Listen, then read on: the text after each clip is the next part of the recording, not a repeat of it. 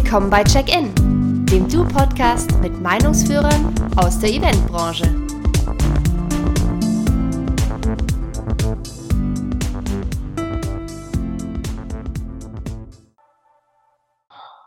Es ist wieder soweit. Freitag früh, Kaffeetalk. Heute nicht den Christoph mit dabei, sondern Teambits, den Herrn Dickmann. Herr Dickmann, ich grüße Sie. Ich hoffe, Sie haben Guten Morgen. Kaffee schon eingeschrieben. Alles schon drin? Es ist schon der dritte, glaube ich. Der dritte, dann sind Sie schon länger wach wie ich an der Stelle. Herr Dickmann, warum heute in der Konstellation? Wir wollten mal ein bisschen Schwung reinbringen, mal von extern mal ähm, einen kleinen Talk auch durchführen gemeinsam. Ähm, und ich habe zum Anfang mal eine Frage mitgebracht.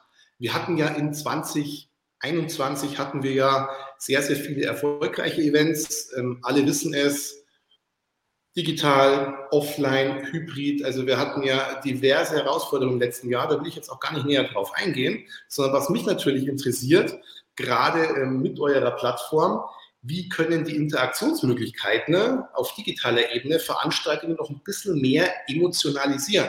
Weil Sie kennen es und ich kenne es, wir haben viele digitale Veranstaltungen besucht und so dieser emotionale Faktor, den man vom Offline-Bereich kennt, der fehlt ja dann auch oft immer so ein bisschen. Und da habt ihr ja eine tolle Lösung oder tolle Möglichkeiten, wie man hier mehr emotionalisieren kann.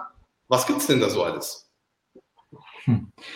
Naja, also ich glaube, es ist ganz wichtig, offline und online nicht zu unterscheiden.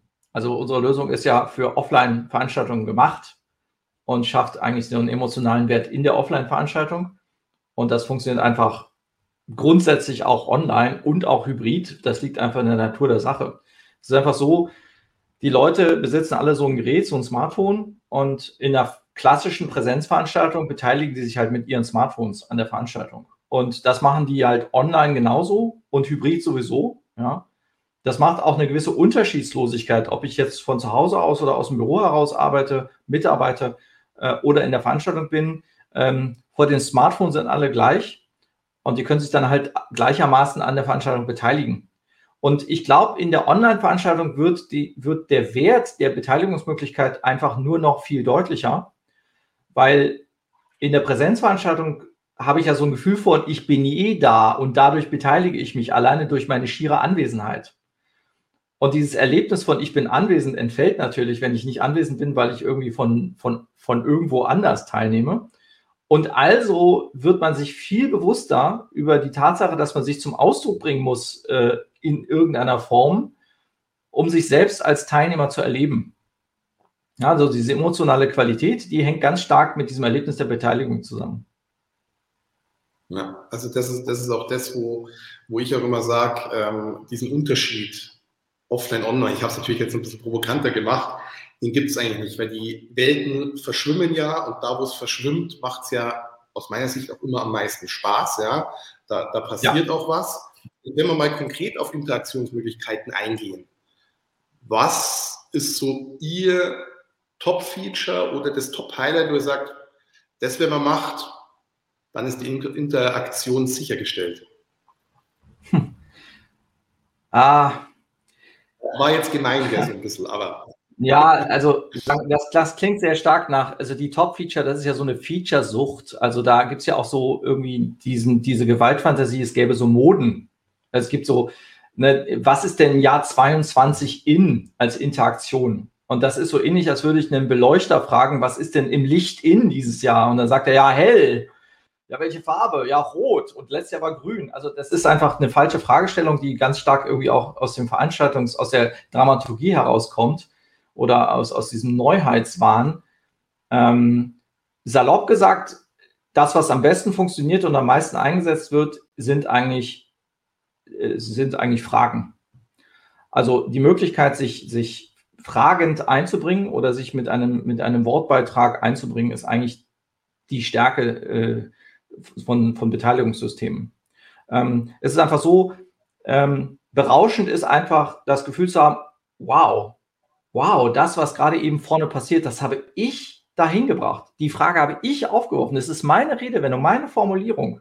Oder, boah, jetzt gibt der Moderator aber dem Herrn Sohn zu Saures, weil diese pingelige Frage, die, die kennzeichnet, dass ich Ahnung habe von dem, was hier läuft, das habe ich hier eingebracht. Also man erlebt sich quasi, indem man, indem man die eigene Frage ähm, zu hören bekommt, wie sie dem Referenten gestellt wird oder wie sie aufgegriffen wird. Oder man erlebt sich, indem die eigene Idee den weiteren Verlauf der Veranstaltung prägt, weil, weil man etwas beigetragen hat, was, was einfach das Denken im, im Saal verändert, die zündende Idee oder äh, den ningelnden Beitrag. Und das ist auch eine ganz wichtige Sache. Ich meine, ne, früher, da haben die Leute ein Saalmikrofon in die Hand genommen und, und sind aufgestanden und mussten jetzt mal was sagen. Und man muss sich halt fragen, was wurde alles nicht gefragt, weil früher beim Saalmikrofon man sehr gut sehen konnte, wer die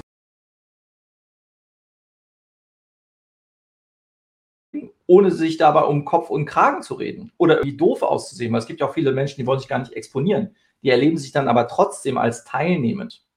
Und zurückzukommen auf die Frage nach den Features, zurückzukommen auf die Frage nach den Features, die Wahrheit ist, es sind nicht die Funktionen der Software, das ist Unfug, sondern es ist die Dramaturgie. Das bedeutet, der Dramaturg, der die Veranstaltung entwirft, muss mit diesen, muss, muss mit diesen, mit diesen Aktionspotenzialen der, der Teilnehmer äh, gestaltend arbeiten. Also er muss so ein bisschen vorwegnehmen, wie verläuft denn dieser Dialog zwischen der Veranstaltung und den Teilnehmern und zwischen den Teilnehmern moderiert durch den Veranstaltungsverlauf und durch die Moderatoren und die Referenten. Was passiert da prozessual? Und Manchmal ist das ganz klar vorgegeben. Also eine Pharma-Fortbildung ist ziemlich starr in dieser Hinsicht. Auch eine Mitgliederversammlung ist choreografisch eigentlich ziemlich gesetzt.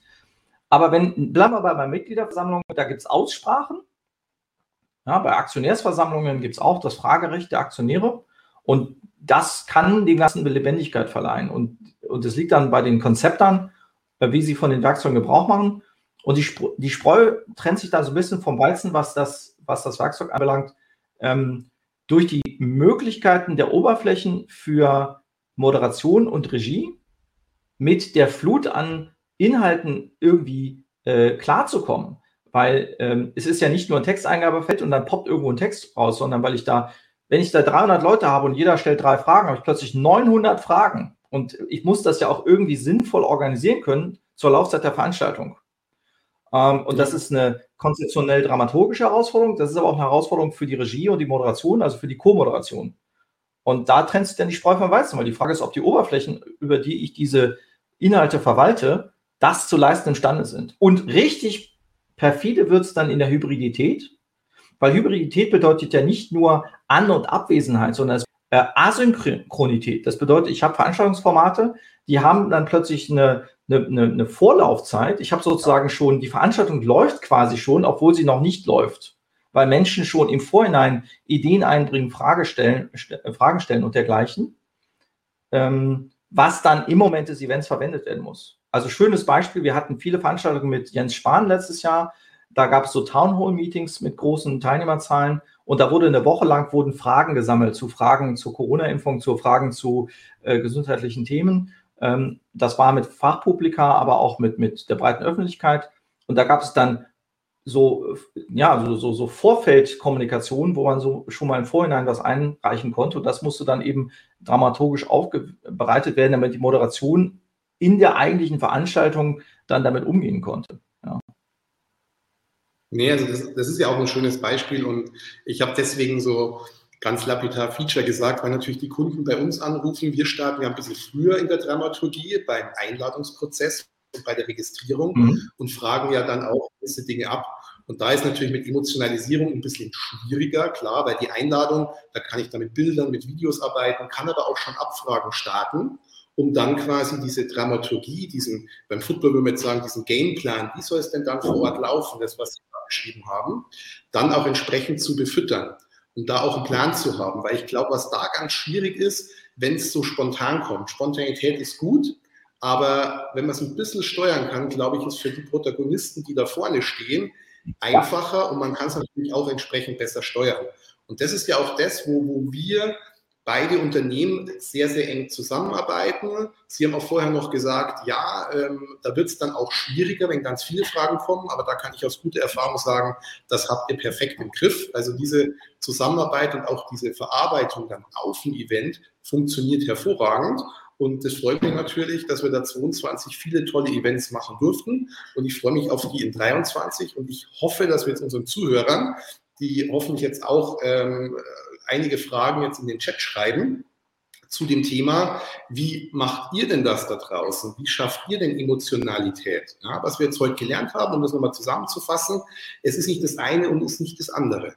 Ja, wir reden nicht nur allein über Online-Events, digitale Events, virtuelle Events und auch nicht über rein physische, sondern es geht immer um diese Hybridität, dieses Gemeinsame. Es können nicht immer alle da sein. Wie vernetze ich das? Und natürlich der, der virtuell zugeschaltet ist, der will sich einbringen. Und da ist natürlich das, ich nehme es nochmal im Mund, Herr Dickmann, das Top-Feature, Fragen zu stellen, Teil von der Veranstaltung zu sein.